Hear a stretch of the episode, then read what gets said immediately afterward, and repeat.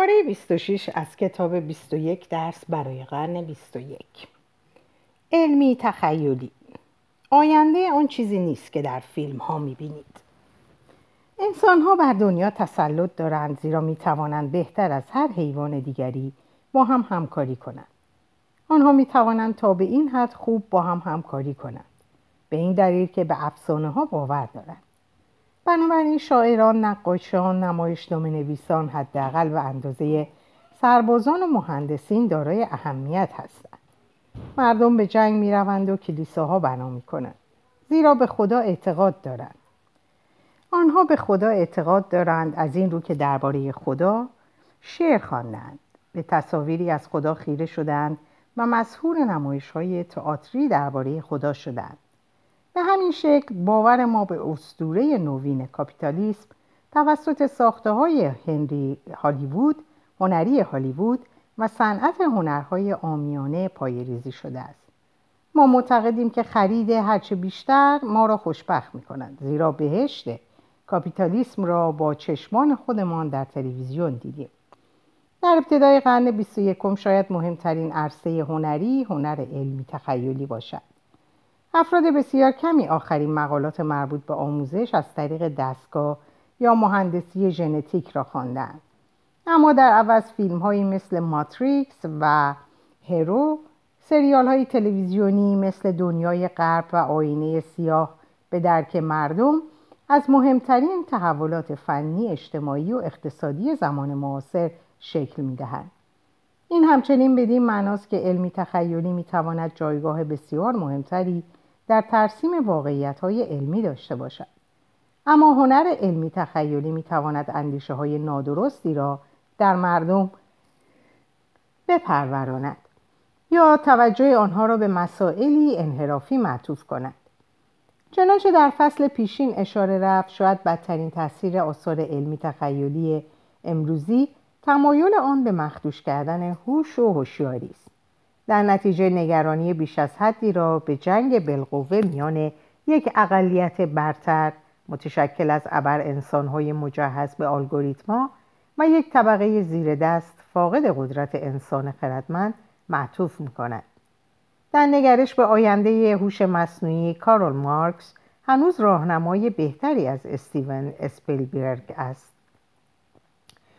در حقیقت فیلم های بسیاری که به هوش مصنوعی می‌پردازند چنان از واقعیت علمی جدا هستند که می‌تواند این تردید را ایجاد کند که شاید اینها فقط تمثیل هایی از دلمشغولی های کاملا متفاوتی هستند. بنابراین به نظر می رسد که فیلم اکس ماشینا محصول سال 2015 درباره یک متخصص هوش مصنوعی باشد که عاشق یک ربات معنس می شود و سپس توسط یک ربات فریفته و مسخ می شود. اما این فیلم به واقع به ترس انسان از ربات‌های هوشمند نمی پردازد بلکه فیلمی است درباره ترس مردانه از زن هوشمند و به ویژه ترس از اینکه آزادی زنان به تسلط زنانه بیانجامد هرگاه شما به فیلمی در مورد یک هوش مصنوعی برمیخورید که در آن هوش مصنوعی زن است و پژوهشگر مرد شاید فیلمی درباره فمینیسم باشد نه سایبرنتیک. چرا باید یک هوش مصنوعی یک هویت جنسی جنسیتی داشته باشد؟ جنسیت ویژگی موجودات زنده کثیرالسلولی سلولی است پس چه معنای احتمالی برای موجودات غیر زنده سایبرنتیک می‌تواند داشته باشد؟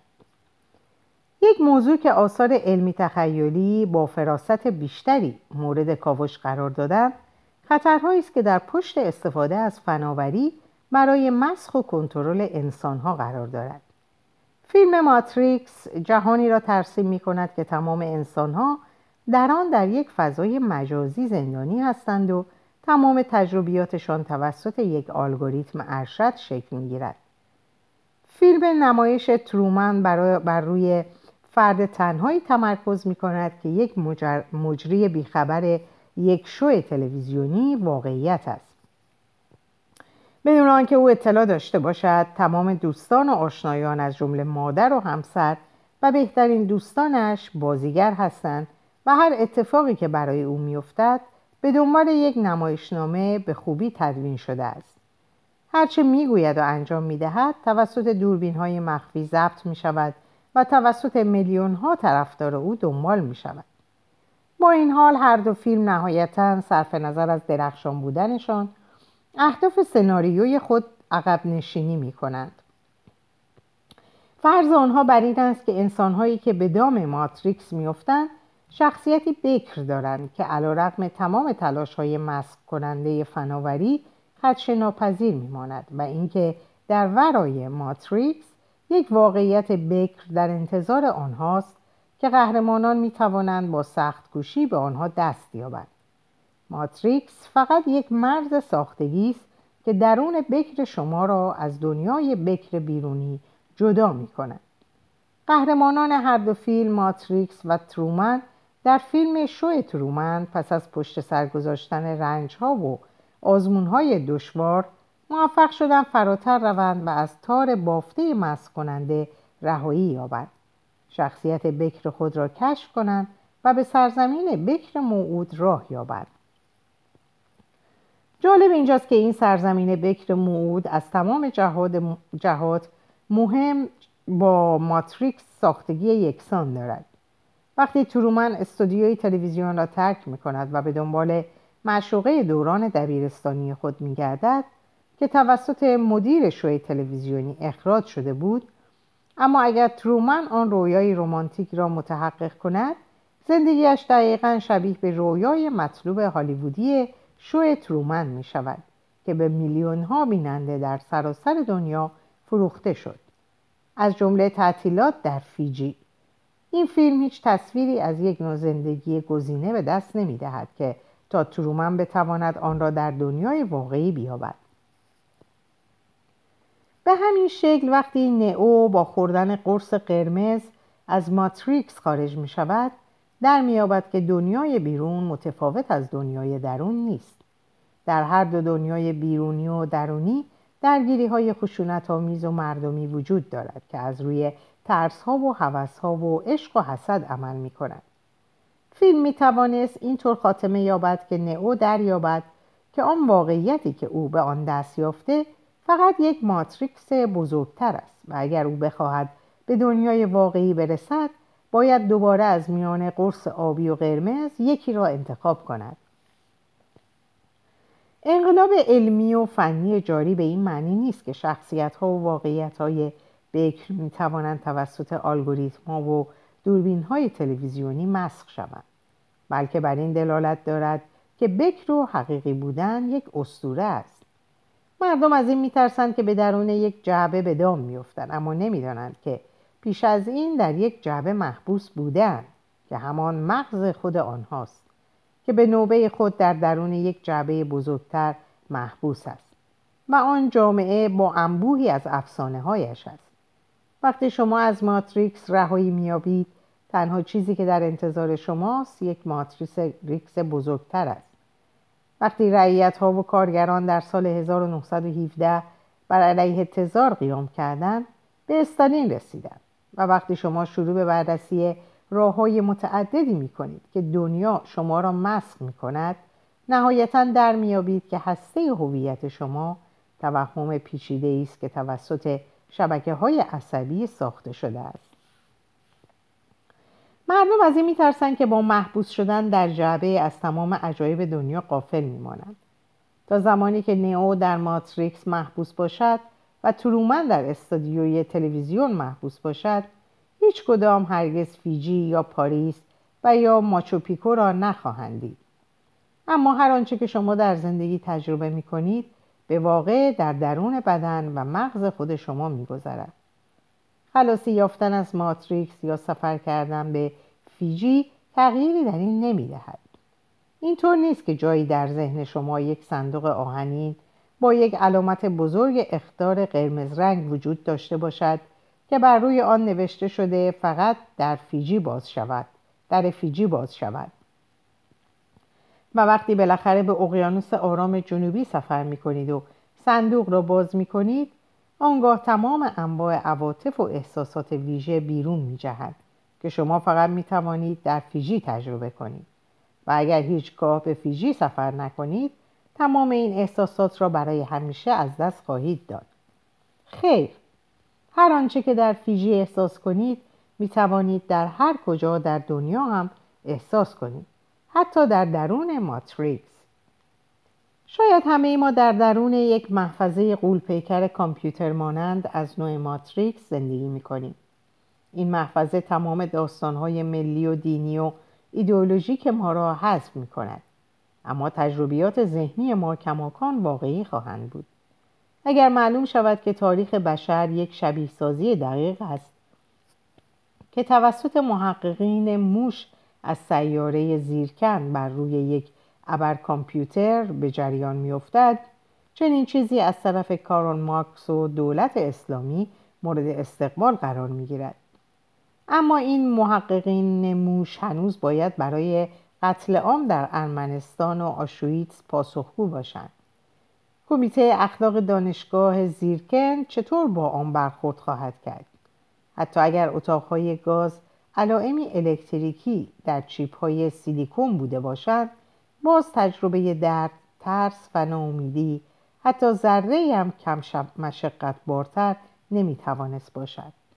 رنج رنج است. ترس ترس است و عشق عشق است. حتی در ماتریکس.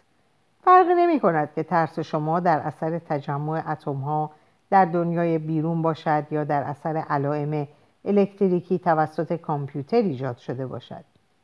ترس کماکان واقعی است. پس اگر می‌خواهید واقعیت ذهن خود را بررسی کنید می توانید آن را هم در درون ماتریکس و هم خارج از آن بکاوید. اکثر فیلم های علمی تخیلی به واقع یک داستان بسیار قدیمی را بازگو می کنند پیروزی ذهن بر ماده. سی هزار سال پیش داستان چنین بود. ذهن یک چاقوی سنگی را تصور می کند دسته چاقو را می سازد انسان ماموت را می کشد اما داستان حقیقی این است که انسانها بر جهان کنترل یافتند. بیشتر با تسخیر و کنترل ذهن و نه چندان به کمک ابداع چاقو و کشتن ماموت. ذهن چیزی نیست که آزادانه حرکت های تاریخی و واقعیت های زیستی را شکل دهد. ذهن چیزی است که توسط تاریخ و فرایندهای زیستی شکل گرفته. حتی دلخواهترین آمارهای ما مثل آزادی، عشق، خلاقیت مانند یک چاقوی سنگی هستند که فرد دیگری آنها را به وجود آورده تا ماموتی را بکشد. بر اساس بهترین نظریات علمی و ابزارهای نوین فنی ذهن هرگز آزاد از اعمال کنترل و دستکاری نیست. هیچ انتظار بکری نمی‌توان داشت تا از پوسته کنترل و دستکاری آزاد باشیم. آیا می‌دانید طی سالها چقدر فیلم داستان و شعر مصرف کرده اید و چگونه این آثار اندیشه عشق را در درون شما حک کرده و سیغل دادهاند کمدی های رومانتیک برای عشق مناسب هستند. همانطور که فیلم های پورنوگرافی برای رابطه جنسی و رامبو برای جنگ مناسب هستند. و اگر شما گمان می کنید که می توانید دکمه حذف را فشار دهید و اثر تمام فیلم های هالیوود را از ناخداگاه و دستگاه لنفافی مغز خود پاک کنید فقط خود را فریب داده اید. ما اندیشه ساختن چاقوی سنگی را دوست داریم اما این اندیشه را که خودمان چاقوی سنگی باشیم را نمیپسندیم. پس تعدیل داستان ماموت قدیمی چنین خواهد شد. ذهن یک ربات را تصور می کند. دست یک ربات می سازد. ربات تروریست ها را می کشد. اما همچنین سعی می کند تا بر ذهن کنترل یابد. ذهن ربات را می کشد. اما این داستان نادرست است. مشکل این است که ذهن نمی تواند ربات را بکشد. مشکل این است که ذهنی که ربات را تصور کرده در وهله پی اول پیش از آن محصول دستکاری های ذهنی بسیار قدیمی تری است. بنابراین کشتن ربات ما را آزاد نخواهد کرد. دیسنی اعتقاد خود را به اراده آزاد از دست می دهد. در سال 2015 استودیوی پیکسار و کمپانی والت دیسنی فیلم یک داستان کارتون بسیار واقع گرایانه تر و نگران کننده تر درباره وضعیت بشر تولید کرد. که به سرعت مورد توجه عظیم کودکان و بزرگسالان قرار گرفت فیلم پشت و رو داستان یک دختر یازده ساله‌ای به اسم رایلی آندرسن را تعریف می کند که به همراه خانوادهش از مینسوتا به سان فرانسیسکو مهاجرت می کند. دختر با از دست دادن دوستان و دوری از شهرک خود برای اداره زندگیش دچار مشکلاتی می شود و سعی می کند به مینسوتا فرار کند. اما بدون اینکه اطلاع داشته باشد یک اتفاق بسیار بزرگتر در شرف وقوع است. رایلی بازیگر ناآگاه شوی تلویزیونی واقعیت نیست و در ماتریکس هم به دام نمیافتد بلکه خودش ماتریکس است و چیزی در درون او به دام افتاده است دیسنی امپراتوری خود را با بازگویی مکرر یک استوره آفرید قهرمانان در فیلم های دیسنی بیشماری با مشکلات و خطرها مواجه می شوند. اما به تدریج با یافتن شخصیت بکر خود و با پیروی از های آزاد خود پیروز می شوند. فیلم پشت رو این استوره را به طور کامل تخریب می کند. فیلم آخرین نگرش زیست عصبی انسانها را میپذیرد و بینندگان را به سفری در مغز رایلی می‌برد تا به این حقیقت برسد که او شخصیت بکری ندارد و هرگز انتخاب آزادی نمی کند.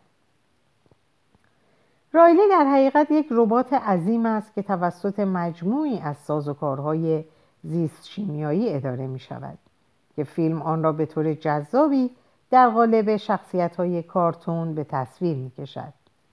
شادی زرد و بشاش محزون آبی و عبوس عصبانی قرمز و تندخو و غیره این شخصیت ها حین نظاره کردن هر حرکت رایلی بر روی یک صفحه بزرگ تلویزیون با فشار دادن و به حرکت درآوردن مجموعی از دکمه ها و اهرم ها در مرکز فرماندهی خود تمام خلق و خوها، تصمیمات و اعمال او را کنترل می کند.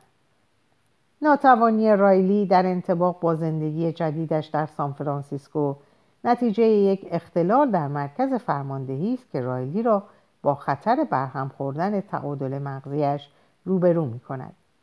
شادی و محزون برای اصلاح این اختلال به یک سفر حماسی در مغز رایلی می روند. سوار بر قطار افکار او می شوند.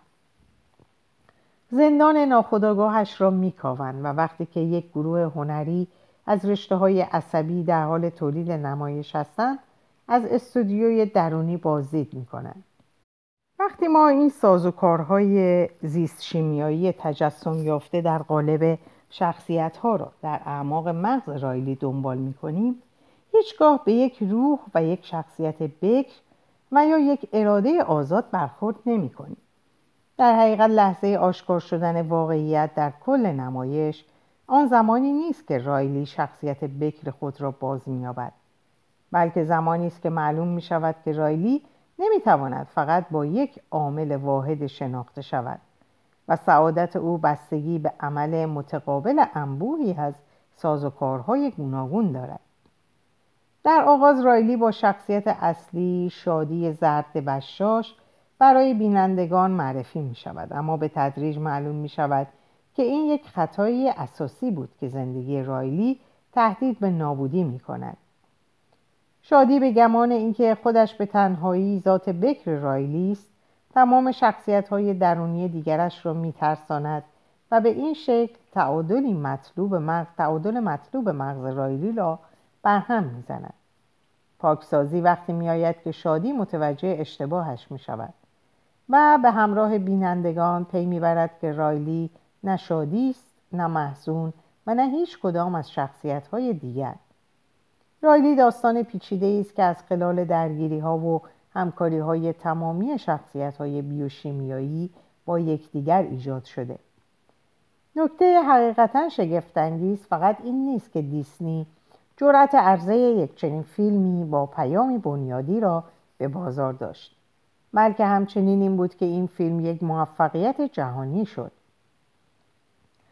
فیلم پشت رو شاید از این رو تا به این حد موفق از آب درآمد که یک کمدی با پایان خوش بود و ممکن است اکثر بینندگان معنای عصب شناختی و مفاهیم بچگونش را متوجه نشده باشند.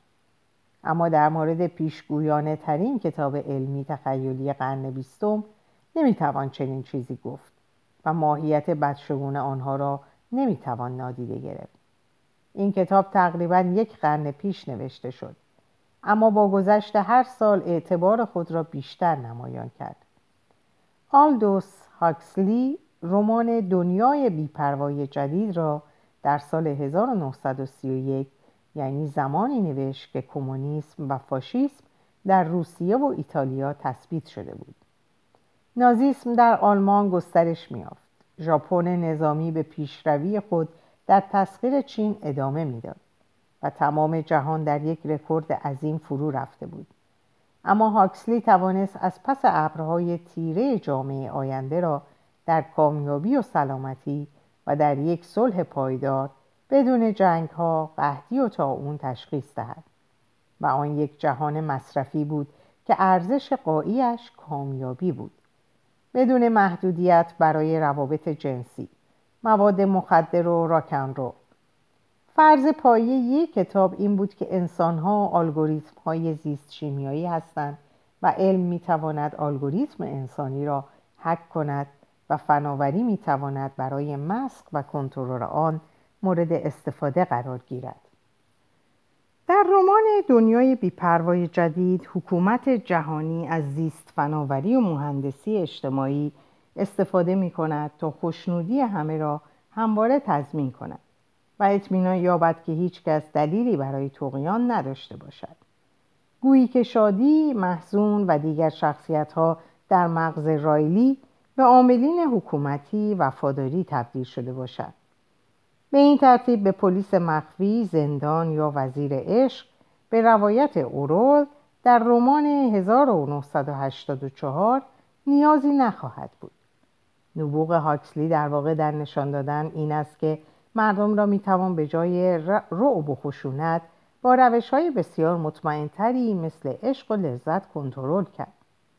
وقتی کسی رمان 1984 را می‌خواند در میابد که اورول به تشریح یک کابوس ترسناک جهانی می‌پردازد و تنها پرسش بدون پاسخ مانده این است که چطور از رسیدن به چنین وضعیتی جلوگیری کنیم خواندن دنیای بیپروایی جدید یک تجربه بسیار ناامید کننده تر و چالش برانگیزتر است. زیرا شما از این وحشت دارید تا دقیقا بر روی همان چیزی که انگشت بگذارید همان چیزی انگشت بگذارید که آن را به کابوس شومی بدل کند. دنیا در صلح و کامیابی به سر می‌برد و همه همواره در نهایت رضایتمندی هستند. چه اشتباه احتمالی در این وجود دارد؟ هاکسلی این پرسش را مستقیما به نقطه اوج رمان ارجا می‌دهد و آن در دیالوگی است میان مستف... مستفیموند کنترل کننده بخش اروپای غربی دنیا و جان وحشی که در قرارگاهی برای بومیان در نیو مکزیکو زندگی می کند و یکی از دو مرد باقی مانده در لندن است که هنوز همه چیز را درباره شکسپیر یا خدا می داند. وقتی جان وحشی سعی می کند مردم لندن را به شورش علیه نظامی تحریک کند که آنها را کنترل می کند مردم با نهایت بیمیلی واکنش نشان می دهند اما پلیس او را دستگیر می کند و در مقابل مصطفی قرار می دهد. کنترل کننده دنیا با لحنی ملایم با جان صحبت می کند و برایش تشریح می کند که اگر او بر غیر اجتماعی بودن خود اصرار دارد باید به یک مکان منزوی برود و همچون یک تارک دنیا زندگی کند. جان سپس نگرش هایی را که در پشت نظم جهانی قرار دارد به زیر سوال می‌برد و حکومت جهانی را متهم می کند که در ازای دستیابی به کامیابی نه تنها حقیقت و زیبایی بلکه هر آنچه که شریف و شجاعانه است را نابود می کند مصطفی موند گفت دوست عزیز جوان من تمدن مطلقا به شرافت و شهامت نیازی ندارد. اینها آرزه یک سیاست کارآمد هستند. هیچکس در یک جامعه به خوبی سازمان یافته مثل جامعه ما فرصتی نمییابد تا شرافت و شهامت را به کار ببندد. چنین فرصتی در شرایطی ایجاد می شوند که جامعه ثبات خود را از دست داده باشد. آنچه که جنگ است آنجا که تفاهم وجود ندارد آنجا که اقوای پایداری وجود دارد عشقی که باید برایش جنگید و دفاع کرد شرافت و شهامت معنا مییابند. اما این روزها جنگی وجود ندارد. بزرگترین هدف این است که شما را از دل بستن زیاد به کسی باز دارید. چیزی به اسم اختلاف وجود ندارد. شما طوری بار آمده اید که نمی توانید کاری به جز آنچه را که برای شما مقرر شده انجام دهید. و آنچه می بایست انجام دهید به طور کلی این است که لذت ببرید و به انگیزش های طبیعی هرچه بیشتری آزادی عمل دهید تا دیگر وسوسه باقی نماند تا از آن پرهیز شود و اگر روزی از روی بد اقبالی اتفاق ناخوشایندی روی داد چرا که نه؟ همیشه داروی مخدر سوما وجود دارد تا به کمک آن از واقعیت مرخصی بگیرید. و سوما همیشه در دسترس است تا عصبانیت شما را کاهش دهد. بین شما و دشمنان آشتی برقرار کند و صبر و شکیبایی به شما دهد. تا پیش از این دستیابی به این همه مستلزم سالها ممارست اخلاقی می توانست باشد. اما اکنون کافی است تا دو یا سه قرص نیمگرمی استفاده کنید و آنجا باشید. اکنون همه می توانم پاک دامن باشد شما می توانید حداقل نیمی از اخلاقیات خود را در مقابل یک بطری جابجا کنید. آنچه که سوما به شما می دهد مسیحیت بدون اشک است.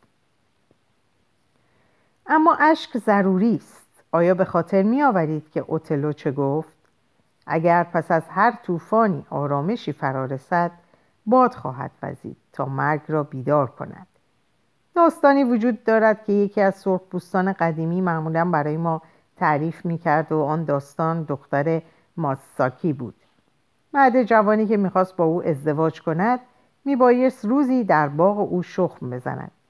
کار ساده ای به نظر می رسید اما مگس ها و پشه های جادویی در آنجا بودند.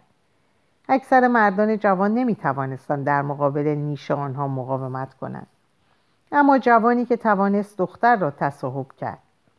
چه دلربا اما در کشورهای متمدن اجازه بدهید بگویم کشورهای کنترلگر شما می توانید دخترها را بدون شخم زدن زمینشان تصاحب کنید و مگس و پشه هم وجود ندارد تا شما را بگزد. ما قرنهاست که از شر آنها خلاص شده ایم. وحشی ابرو در هم کشید و گفت شما از شر آنها خلاص شدید. بله درست مثل شما. خلاص شدن از شر هر چیزی که برایتان ناخوشایند است به جای اینکه با آن روبرو شوید. چیزی که هست این است که شرافت در ذهن شما به سرنوشتی شوم می انجامد باید در مقابل کوهی از مشکلات تجهیز شد و آنها را از میان برداشت. اما شما خود را در هیچ کدام از این دو, از این دو درگیر نمی کنید. نه رنج کسب شرافت و نه پایداری در مقابل مشکلات. شما فقط می خواهید صورت مسئله را محو کنید. این کار بسیار ساده است. وحشی ادامه داد. آنچه شما نیاز دارید اشک برای یک تغییر است. آیا چیزی در, در, خطرناک زندگی کردن نیست؟ کنترل کننده پاسخ داد. نکته مهمی در این هست. قده آدرنال باید گاهگاهی در مردان و زنان ترشح شود. این علامت سوالی کامل است. به این دلیل است که ما رفتار اجباری جایگزینی برای اشتیاق تند را به وجود آورده ایم. جایگزینی برای اشتیاق تند. جایگزینی برای اشتیاق تند. به طور منظم یک بار در ماه ما تمام بدن را پر از آدرنالین می کنیم که معادل تونکردی یا فیزیولوژیک کاملی برای ترس و خشم است. تمام تاثیرات تقویت کننده کشتن دستمونا دستمونا و کشته شدن توسط اوتلو. بدون هیچ زحمتی. کنترل کننده گفت ما این کارها را انجام نمی دهیم ما چیزهایی راحتتر را ترجیح می دهیم اما من راحتی نمی خواهم من خدا می خواهم شعر می خواهم خطر واقعی می خواهم آزادی می خواهم نیکی می خواهم من می خواهم گناه کنم. مصطفی مند گفت شما در واقع درباره حق ناکام بودن صحبت می کنید لازم به تذکر نیست که درباره حق پیر شدن زشت شدن و ناتوان شدن صحبت می‌کنم. حق مبتلا شدن به سفلیس و سرطان حق گرسنگی کشیدن حق فقیر شدن حق زندگی در درهوره مداوم برای فردای نامعلوم حق ابتلا به تیفوید حق شکنجه شدن از انواع دردهای خاموش. سکوتی طولانی حکم فرما شد. وحشی در آخر گفت من خواهان این همه هستم. مصطفی مند شانه بالا انداخت و گفت خوش آمدید. جان وحشی به یک منطقه غیر مسکنی تبعید شد و در آنجا در تنهایی زندگی کرد. سالها زندگی در قرارگاه سرخپوستان و شستشوی مغزی با شکسپیر و دین او را وادار کرد تا تمام نعمات مدرنیته را, مدرنیته را رد کند. اما کلام یک چنین شخص غیر معمولی و هیجان غیر معمولی و هیجان انگیزی به صورت شیوع پیدا می کند به سرعت شیوع پیدا می کند مردم برای دیدن او ازدهام می کنند و تمام اعمال او را ضبط می کنند و پس از مدت کوتاهی معروف می شود وحشی بسیار ناخشنود از آن همه توجه ناخواسته به ماتریکس, ماتریکس متمدن فرار می کند نه با خوردن یک قرص قرمز بلکه با حلق ویز کردن خود هاکسلی در تفاوت با سازندگان فیلم های ماتریکس و شوی ترومن به گزینه فرار تردید نشان می دهد. زیرا اساسا امکان فرار را زیر سوال می برد. تا زمانی که مغز و شخصیت شما بخشی از ماتریکس است پس برای فرار از ماتریکس باید از خود فرار کنید. با این وجود این امکانی است که ارزش بررسی دارد. خلاصی از تعریف محدود خیشتن می تواند به یک مهارت ضروری برای بقا در قرن 21 شود. در اینجا به پایان این پاره می‌رسم اوقات خوب و خوشی براتون آرزو می‌کنم و به خدا میسپارمتون خدا نگهدارتون باشه